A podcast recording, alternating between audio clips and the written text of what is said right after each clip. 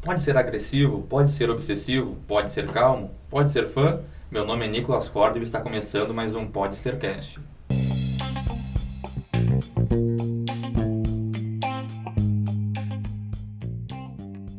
Ao meu lado para a condução deste episódio está Leonardo Martins. Como vai, Léo? Bom dia, boa tarde, boa noite a todos os ouvintes. Hoje teremos uma sensacional conversa a respeito de todas essas incógnitas que envolvem o mundo dos fãs. Na mesa também tem Bárbara Biller. Como vai, Bárbara? Olá, tudo bom? Estou muito feliz de estar aqui com meus colegas apresentando esse podcast de hoje. O Pode Ser Cast é um programa feito por alunos da Unicinos para comunicar pesquisas feitas na universidade. E no episódio de hoje recebemos a pós-doutora e pesquisadora Adriana Amaral, que irá nos ajudar a entender como funciona o mundo dos fandoms e a cultura pop. Oi, Adriana, que prazer tê-la aqui. Oi, tudo bom, pessoal? Muito legal aqui, obrigada pelo convite. A Adriana atualmente é professora e pesquisadora do Programa de Ciências de Comunicação da Unicinos. Adriana, já começando as nossas perguntas, gostaria que você comentasse um pouco sobre os estudos dos, dos fãs do Brasil e explicar um pouco do teu trabalho. Bom, uh, os estudos de fãs, assim, só para contextualizar, eles nascem, né, mais ou menos uh, com essa terminologia por volta dos anos 90, né. Antes disso já havia algumas pesquisas sobre fãs, mas não como um campo mesmo de pesquisa, né. Isso era muito estudado, por exemplo, na psicologia, então tinha uma visão um pouco distinta dessa visão da comunicação e da mídia, que é um pouco como a gente trabalha hoje. Em 92, o Harry Jenkins uh, faz a tese dele, que se chama Textual Cultures, que no Brasil saiu o livro como Invasores de Textos, e saiu até em 2015, né? Levou vários anos para ser traduzido esse livro. E, então, em 92, isso é meio que considerado a fundação do, dos estudos de fãs estudo. como campo, então é bem jovem, né?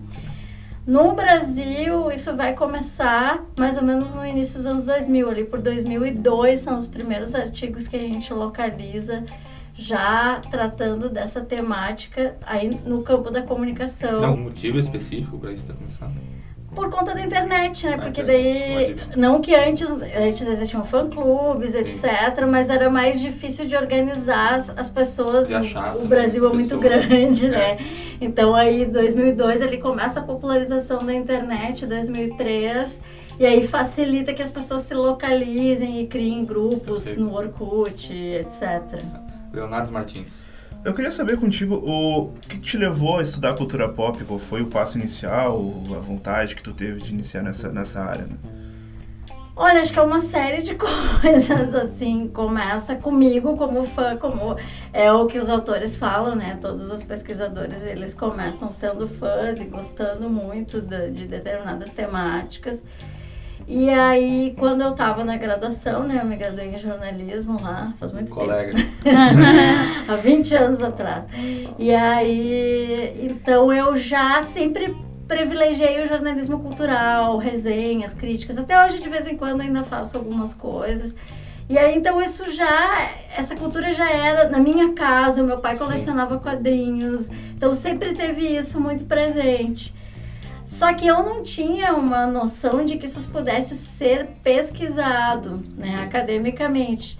Aí durante a graduação eu tive uma das coisas que eu fiz foi uma iniciação científica, né, como professora de teoria da comunicação. O nome dela? É a professora Helena Antonini, lá da PUC, já é falecida. E ela, então eu li um livro do Humberto Eco que falava sobre o super-homem, então eu disse, nossa, eu posso escrever sobre isso. É porque a gente às vezes tem uma noção que a pesquisa e ciência é, é tudo muito. Química, é, isso. Eu já lia muitas coisas né, de filosofia, sociologia, mas não tinha essa ideia assim que tinha outros Sim. campos que a gente pudesse pesquisar. Achava que eram coisas mais sérias. A partir dali eu já fiz o meu TCC, então focado em música, e aí fui pro mestrado, doutorado, então sempre já com alguma alguma pesquisa, alguma temática relacionada à cultura pop. Podia nem ser o objeto diretamente, mas tinha alguma relação.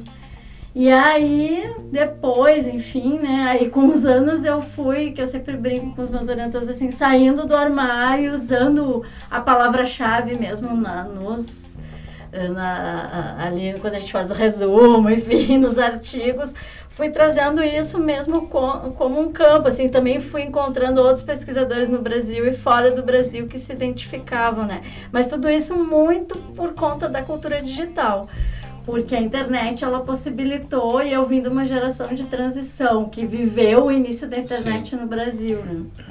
Tu comentou que tu conheceu pessoas fora do Brasil, tu teve algumas experiências uh, no exterior, né? Se não me engano, no Reino Unido, né? Sim.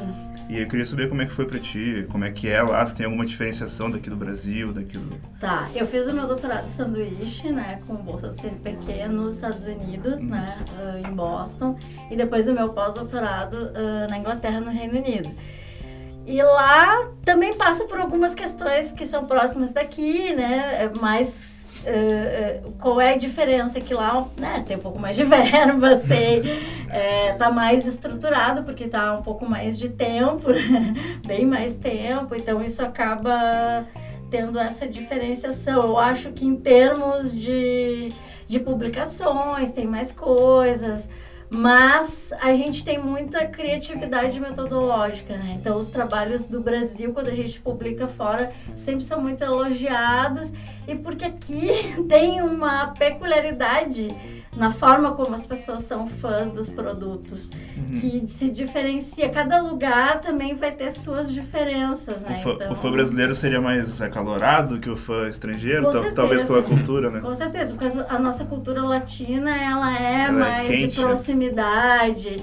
Uh, se tu vê um show né, na Inglaterra, as pessoas são mais duras, não, não é que nem aqui, as pessoas berrando, ou, ou, mesmo no encontro com os ídolos. Então Sim. tem uma série de. Subindo a palco para abraçar ídolos. De, de peculiaridades que são nossas e que isso nos traz um diferencial para nossa pesquisa desses tipos de comportamentos e até no uso de, de internet. Né? A gente propôs uma mesa, acho que foi em 2016 uh, em um congresso que a gente chamou de Please Come to Brazil, que por conta de, de, do pessoal sempre, se vocês olharem para qualquer artista, qualquer celebridade uhum. do mundo pop, da música, do entretenimento, do cinema, sempre alguém vai lá e bota Please Come to Brazil, sempre tem comentários de brasileiros. O, o, o Queen, né, nos anos 80, teve o estouro quando eles viram que vieram para o Brasil num show no, no Maracanã e no, no Morumbi, agora não. Foi no Rock in Rio. Rock in Rio, Rock in Rio, né? Rio de, é. no 80, de 85. 85, o Fred Mercury ficou emocionado Exatamente. porque, apesar de ser, uma, ser em inglês as músicas, os brasileiros sabiam cantar perfeitamente. É, ali ele viu que a banda tinha dado um banho, então o Brasil realmente tem essa...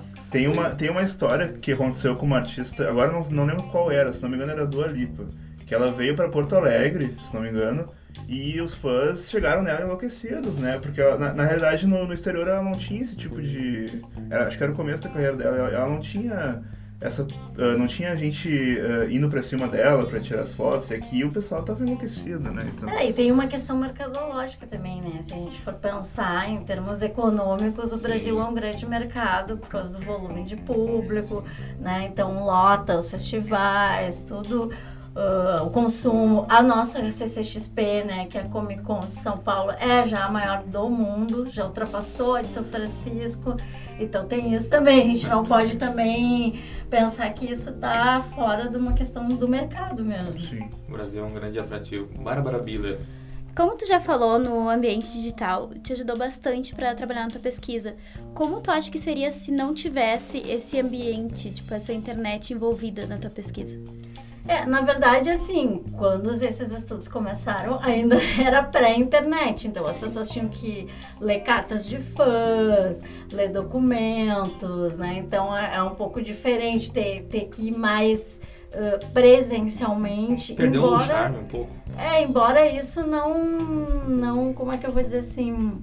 Uh, para fazer esse tipo, a gente também não deixa de ver Sim. o presencial, né? Porque a internet é um dos meios que a gente eh, pensa e monitora, etc. Mas tem outros também, né? Então isso não, uma coisa não substitui a outra. Mas carta é difícil ver um ídolo recebendo hoje. É, hoje não, né? Mas naquela época, por exemplo, lá no livro do Jenkins de 92, ele vai falar que ele tinha que ir nas convenções, encontrar os fãs, para daí poder entrevistar. Sim. Então hoje eu jogo um questionário ali, né? Meus alunos mesmo. Tá jogar um questionário no Google Docs né, em determinados grupos, já vem ali com o TCC.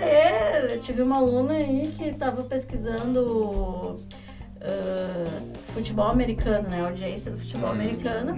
Ela recebeu 600 respostas, tipo assim, para um TCC.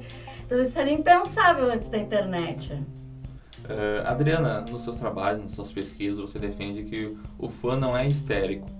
Uh, qual o motivo dessa, dessa afirmação, sendo que ao, parece, a gente fala muito do Brasil, que o fã fica ex, exacerbado quando vê seu ídolo. Por que você defende a tese de que o fã não é histérico?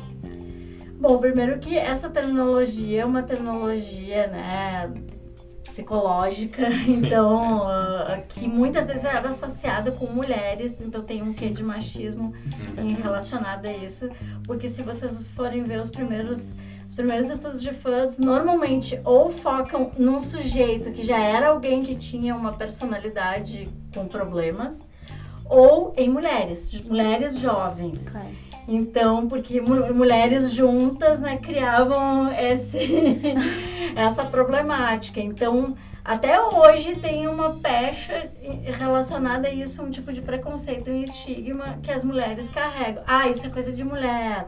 Esse fandom é muito focado para mulher. Então há um tom pejorativo em tudo que as mulheres gostam. Né? Então isso é um reflexo da sociedade, da estrutura machista da sociedade que a gente vive. Então, quando a gente recusa essa terminologia, é porque por conta disso, dessa carga simbólica que esse termo vai, vai trazer para os estudos e porque isso não é a maioria das pessoas. Sim. Porque essa é uma visão que às vezes a mídia pega ou de um determinado momento. As pessoas elas vivem, elas consomem, elas produzem, elas fazem outras coisas, elas trabalham. Então, assim, não é que elas vivam só aquilo 24 horas por dia.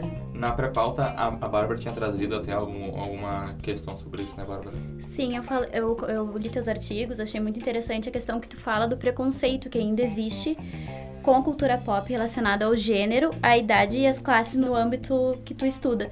Eu queria saber o que, que tu acha um pouco mais a fundo sobre isso.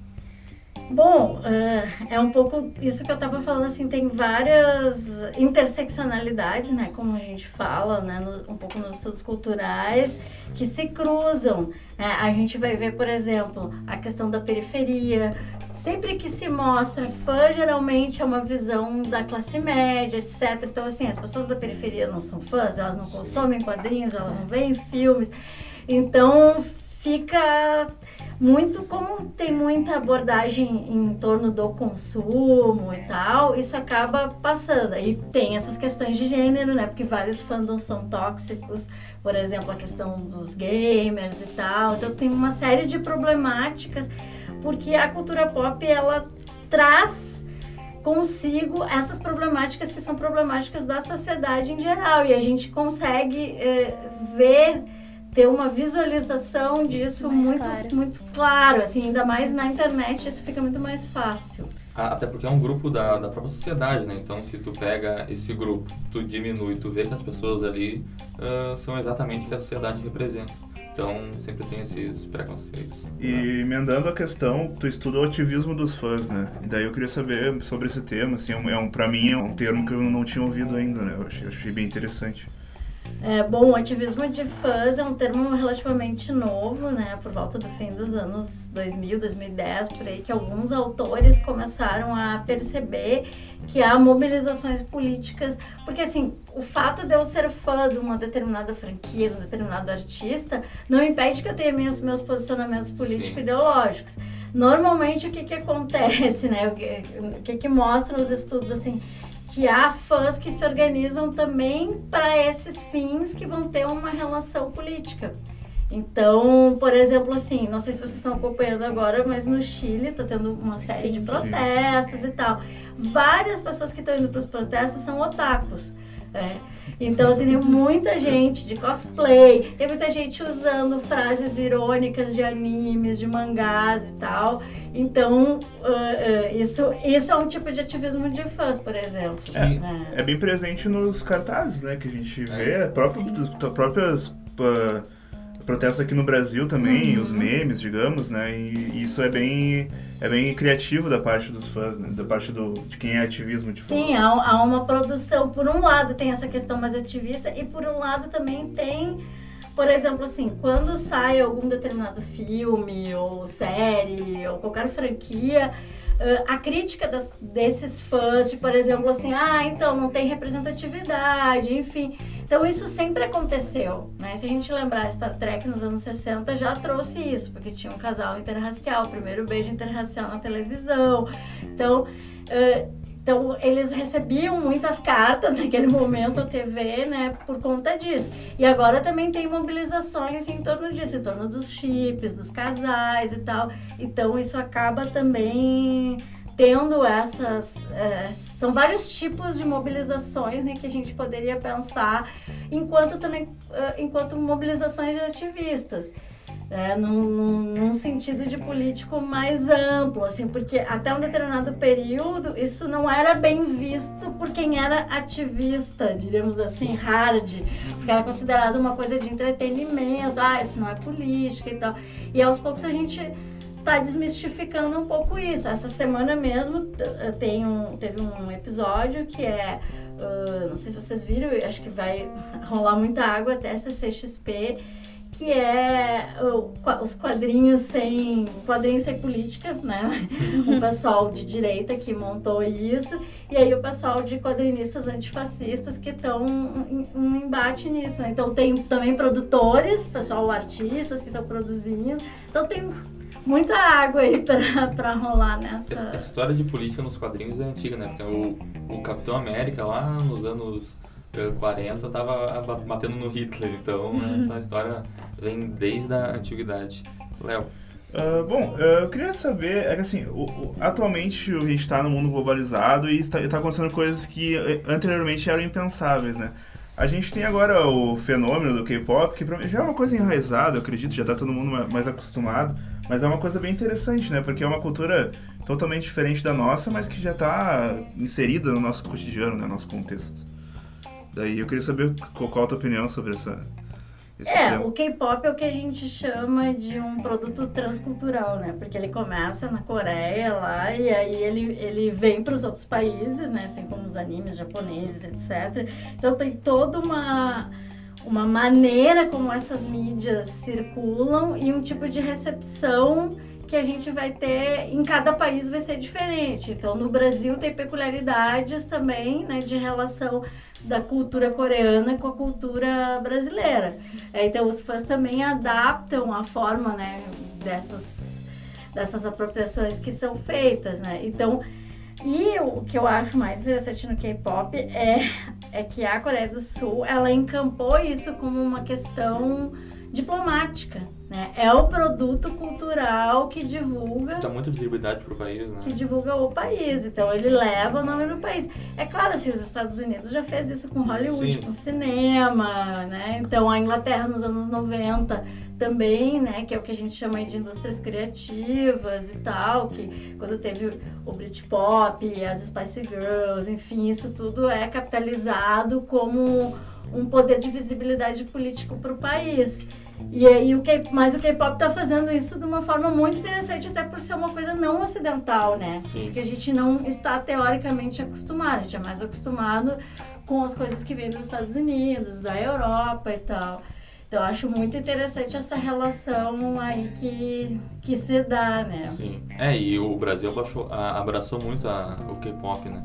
Tanto quanto os fãs são milhares. Tem show do, do BTS, lota uh, o estádio que eles vão uh, fazer o show. Uh, Adriana, a pessoa que ama alguém é porque tem um nutre um, um, sentimento, gosta muito daquela daquele artista. O que que influencia uma pessoa a ser hater de um artista? Olha, tem uma série de, de questões aí mas assim, daria para dizer, a grosso modo, que o hater ele é o espectro oposto do, do fã, né? Ele sabe tanto quanto, ele acompanha, mas alguma coisa incomoda ele naquele artista, naquela banda, naquela franquia. E aí ele fica procurando de forma, abre aspas, analítica, porque sempre é trazido alguns argumentos assim que né, para tentar desqualificar aquele aquele artista, enfim, o Heider ele tem essa, essa característica mesmo de acompanhamento, né? Pois é, a gente vê muito isso também na, na política, né? Porém, na política a gente tem essa parte e tem o, o amor. Uhum. A gente praticamente não tem mais eleitores, a gente tem fãs. Uh, o fã-clube de político hoje em dia tem a ver com o fã-clube fã de artista? Qual é a motivação que eles têm para adorar um político? São muito próximas, porque aí a gente vê que a linguagem, a gramática da cultura pop, ela se infiltrou em todos os aspectos. E do esporte também, porque se a gente pensar, torcedor também é fã, né? E, então essa, essas lógicas elas acabam permeando também o campo político, porque o campo político não está não tá fora da, da sociedade, da sociedade né? Então a, acaba trazendo isso também para dentro da política. E se a gente olhar os embates em termos, por exemplo, só pensando em termos de internet, nem vou falar fora, mas o tipo de comportamento, a forma, subir hashtag, as práticas de fãs e as práticas do, do da, da política são muito próximas. Sim. É, eu vejo mais subir hashtag pra política do que, do que pra banda atualmente. Né? Exatamente. Então, não, tu vai no virou, virou meio que um, um modus operandi, digamos. Do nada. É, e as próprias direita e esquerda se apropriam também de elementos da, da cultura pop. Por exemplo, o Vaporwave, que é uma coisa, que é uma estética que começa né, muito na esquerda, acaba depois sendo reapropriada pela direita. Então, essas linguagens, né, e Bolsonaro com a cara do Thanos agora. Isso, é. Então, é, assim, não, não termina nunca, porque é. se multiplica. Eles até usam isso principalmente como um meme, né? Tipo, lá no começo, o Bolsonaro era um meme, assim, ninguém acreditava que ele poderia chegar no, na, na presidência. Daí acabou que hoje ele é o presidente, né? Então tem um pouco o dessa Trump cultura. Também, Exatamente, o Trump também. Eu vou dar uma furadinha no roteiro, mas eu, eu, me surgiu uma dúvida que eu sempre quis tirar, que é aquela questão de separar a obra do artista. Eu queria saber o que, tu pensa sobre isso. Se tu acha que algumas coisas que o artista faz pode fazer tu não deixar de gostar dele, se isso é válido, é complexo, é uma é. pergunta complexa, assim, eu acho que algumas coisas ultrapassam um limite, tem, tem alguns limites éticos, né? Que é que cada um tem das suas próprias crenças, valores, etc. E isso acaba, logicamente, perpassando. Hoje é muito mais fácil, porque se a gente pensar na minha geração, eu cresci com MTV e um pouco antes disso com rádio. E eu tinha pouco acesso, o acesso que eu tinha era revistas. Eu tinha que ir até uma banca comprar uma revista para saber o que estava acontecendo. Muitos artistas que eu gostava, eu nem sabia como eles eram. Então hoje a gente tem uma relação de, de proximidade. proximidade maior. É verdade. Com, com então a gente vê eles estão tweetando, é, estão É muito mais fácil de saber o que ele pensa também, né? O, é. que, o que ele faz, né? Então eu acho que é complexo. Ao mesmo tempo que eu acho ruim a cultura do cancelamento, né, Sim. como chamam, assim, Sim. porque todas as pessoas são passíveis de erro, todos nós temos contradições e os artistas também não estão longe disso. Sim. Mas tem alguns limites que cada um se coloca e tem coisas, por exemplo, tem enquadramentos que a gente pode dar. Eu, por exemplo, gosto muito de Smiths. Uh, não gosto, não concordo com as posições atuais do Morrissey, né? Uhum. Pra mim, o que que eu faço? Eu escuto a banda porque ela tem questões subjetivas e musicais que eu ainda gosto, Sim. mas eu ignoro e sou absolutamente contra tudo que ele fala. é, aí até essa semana o Johnny Marr, que era o guitarrista, disse que não vai ter reunião dos Smiths por conta que ele é absolutamente contra as opiniões do Morris. Então, claro, né? Aí algumas coisas também, né? Aí depende de cada um. Mas eu tenho um amigo que era super fã e parou de escutar. Eu, eu, claro, aí tem limites, né? Sim. É, e, tem, tem se criado muito aquela questão de do artista ser obrigado a se posicionar sobre tais assuntos, né? O silêncio da Anitta é, sobre é, isso é eu, eu, eu, particularmente sou da linha de que se o artista está, está inserido num contexto em como a Anitta está, está inserida, pegando o exemplo dela, eu acho que ela deve se posicionar sobre as questões do, do público dela, né? Porque é. senão ela está se apropriando de um público que ela não defende, né? Não, não luta por ele. Mas, eu, mas é um contexto que está sendo inserido. Cada vez mais tu, o isentão está sendo cada vez mais odiado, digamos. Né? Então, É, e, e pensar que mesmo não se posicionar é um posicionamento. Então Sim. isso vai ser lido como. Não existe, não existe nada apolítico. Mas hoje tá muito difícil conviver com qualquer Ah, opinião que tu é tenha. político. Então, né? É, é o que eu falei antes lá com o pessoal da que ah, quad- ah, quadrinhos e política. Isso não existe. Tipo, qualquer coisa que eu escrever aqui, quando vocês escolhem uma palavra, né? O velho clichê do jornalismo é ocupou ou invadiu. É, quando eu escolhi isso, eu já É. tomei meu posicionamento. funcionamento. Bárbara. Bom, esse ano de 2019, o filme Coringa foi lançado. Eu acho que todo mundo percebeu que a bilheteria do filme é enorme, todo mundo assiste. E eu queria saber por que as pessoas, tu acredita que as pessoas são tão fascinadas por vilões? Por que tem essa paixão? Serial killers também. Exatamente. É, porque eu acho que o horror, o vilão, enfim, toda coisa ligada ao mal, né? Vários autores vão tratar um pouco sobre isso e vão dizer que isso nos faz. A, a gente consegue ver, né? eh, Visualizar o nosso lado ruim, Ruim, né? Que todo mundo claro. tem. Claro, ali cristalizado numa figura. Então a gente tem um fascínio sobre isso, né? Foge um É pouco do comum também, né? Que a gente não vê na rua um cara pintado com de, de palhaço fazendo Coringa faz. Então a gente. É, Tem então tem, tem esse fascínio e ele já vem desde sempre, de todas as narrativas, né? Se a gente pensar, sei lá, na Bíblia, nos livros mais antigos vai ter sempre o vilão, o mal, enfim. Então isso, isso cria o embate também, né? Então as pessoas têm esse interesse. Ah, Adriana, hoje tem diversos filmes que saem direto da, das HQs, né? Os Vingadores acho que é o maior exemplo disso. Ah, com esses filmes em alta, você acha que o diminui o consumo das HQs? Ai, eu acho que a leitura ela é sempre, sempre mais complicada, né? O livro, a literatura, os quadrinhos, etc. Eles sempre vão ser menos menos consumidos do que o audiovisual, né? Então, ah, porque a imagem, ela, diríamos entre aspas, ela é um pouco mais atrativa, né? Desde que a gente está dentro de uma cultura muito audiovisual. Ah, mas eu acho que tem, eu acho que é um duplo movimento. Se por um lado, por um lado há uma diminuição por conta de, também de N questões do mercado, enfim, que a gente poderia falar aqui. Por outro lado, muitas pessoas também começam a ler porque porque viram os filmes. Ter Então sempre vai ter essa dupla função aí, né? Eu, eu não, eu não acho que ah, a literatura vai acabar, ó, o rádio vai acabar. O rádio não vai acabar. Se a gente tá fazendo né? podcast. É. Então, assim, é claro que há outros arranjos, né? Porque hoje o que, que acontece? Tem de- muita demanda, tem muito produto. Eu, por exemplo, assim, tem. Não consigo ver tudo que eu gostaria de ver, nem ler tudo que eu gostaria de ler, porque é inviável. O né? tempo corre Não também. tem né? tempo, é. Exatamente. Eu tenho que ler os trabalhos dos alunos. Muito trabalho. Bárbara. Como tu, a gente já comentou aqui um pouquinho sobre a Anitta, ela é uma pessoa que faz parcerias internacionais com o Snoop Dogg, com outros artistas americanos. E ela tem uma visibilidade muito do exterior, não só daqui também, né? Eu queria saber se pra ti ela é a maior artista do Brasil atualmente, e se não for ela, quem é a pessoa? Ah, eu acho que a Pablo, que saiu aí na capa da, da- da- acho que da Times, né? Não, não sei qual é a revista. Me corrijam depois aí na edição que agora me falhou.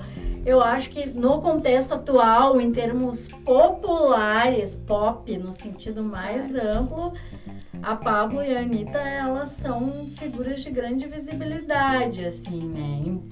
E justamente por isso também elas recebem uma carga né, negativa e se a gente pensar, né, a Pablo é uma, uma drag queen, a Anitta é uma mulher vinda da periferia, com todas as contradições que ela tem, que eu também Sim. acho problemáticas, mas são figuras fortes, importantes aí, independente de gostar ou não gostar, Sim. né? Isso não tem a ver com gosto, É. né? Acho que uma coisa que é interessante a gente falar sobre a pesquisa é que não necessariamente a gente vai fazer pesquisa exatamente sobre o que a gente gosta. Claro, tem coisas que a gente gosta mais, outras coisas, tipo- mas porque os fenômenos são interessantes, né? Então a gente tem que saber também separar o que, que é o nosso gosto pessoal com o que, que é relevante enquanto um fenômeno social. Quando a gente, por exemplo, fala, ah, funk não é cultura, é só porque a pessoa não gosta, mas o funk é, Funk É é cultura, do Brasil. Claro. transborda é cultura. cultura. Exatamente. É um tipo de cultura, só porque não é uma, a cultura padrão que as pessoas acham que é cultura. É um estilo de música muito escutado, né? Todo lugar que tu vai. Tu Não, vai. e ele tem, um, ele tem uma vestimenta, ele tem questões políticas, ele tem várias questões pra gente discutir. E a gente internacionalizou isso agora recentemente com o Kevin e o Chris, né? Que o funk dele. Qual é o funk? Ela é do Evoluiu. tipo. Ela é do É, tipo. Ela é do tipo. O Drake uh, fez a regravou. versão em inglês. Então Sim.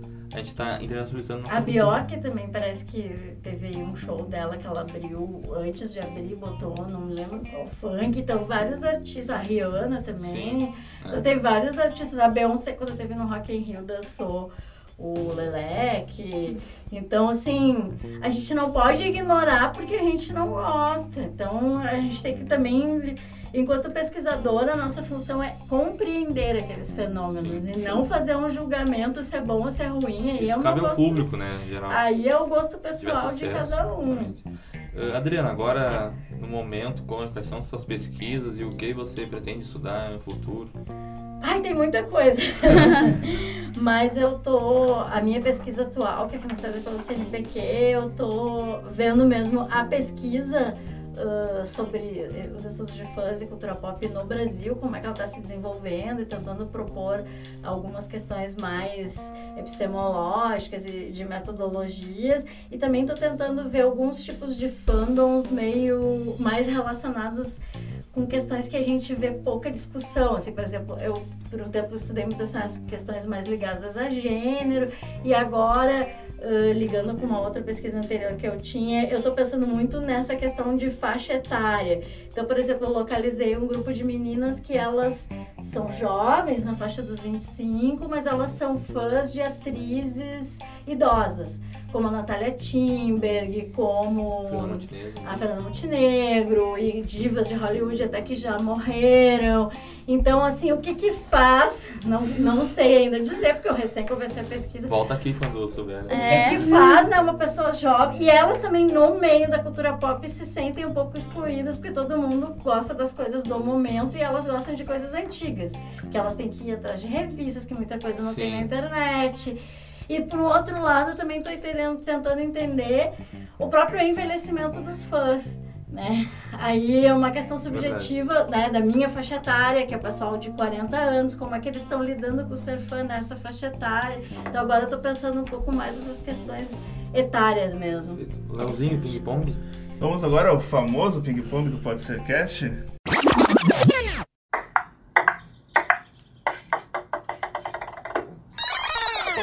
Que vai ser o primeiro, mas é famoso já. Então, tá preparado? Sim, vamos lá. Um filme, Blade Runner. uma bebida. Ah, é Jack Daniels. Ah. Um livro, ah, é o, o Estrangeiro do Albert Camus. um hobby, Ai, um hobby. Ai, deixa eu pensar. Hum, nossa, não sei se eu tenho que ter tantos hobbies. É que pra mim vira tudo trabalho, é meio verdade. complexo isso. Acho que o meu hobby. Ah, eu gosto de ler sobre, sobre celebridades trashes, assim. tipo, hoje que eu tava lendo do Vavá do Cara Metade, que disse que foi namorado do Gugu. Júpiter Maçã, clássico é, qualquer coisas, assim. um país que tu conhe- gostaria de conhecer. Um país que eu gostaria de conhecer, deixa eu ver, são tantos. A Croácia. Um sonho. Ah, da padaria, pode ser? Qual sabor de sonho tu prefere? ah, eu gosto de doce de leite, clássico. Cultura pop em uma palavra. Eu acho que a cultura pop salva as pessoas de, de várias coisas, quando ela é bem utilizada, assim, né? Adriana em uma palavra. Hum, difícil, eu acho que eu sou uma pessoa ligada no 220. Ah, muito bem, eu agradeço ao Léo, à Bárbara, ah, principalmente a Adriana. Adriana, foi muito bom estar aqui contigo. Gostei muito de saber do teu trabalho, da cultura pop, principalmente do Brasil. Ah, foi um prazer falar contigo. Ah, obrigada. É hora de dar tchau. É hora de dar tchau. Estamos chegando ao fim do nosso Pode Ser Cast. Hoje o quadro foi Pode Ser Fã. Lembrando, lembrando que o Pode Ser Cast é um programa produzido pelos alunos da Unicinos para comunicar a ciência. E vamos encerrando por aqui. Eu sou Nicolas Córdova. Na produção esteve o Júlio Carvalho e a Lara Petraca. E a Lise Novo na técnica de áudio. Agradeço a todos. Teremos um próximo episódio depois desse aqui. Fique escutando o Pode Ser Cast e até mais. Tchau. Tchau.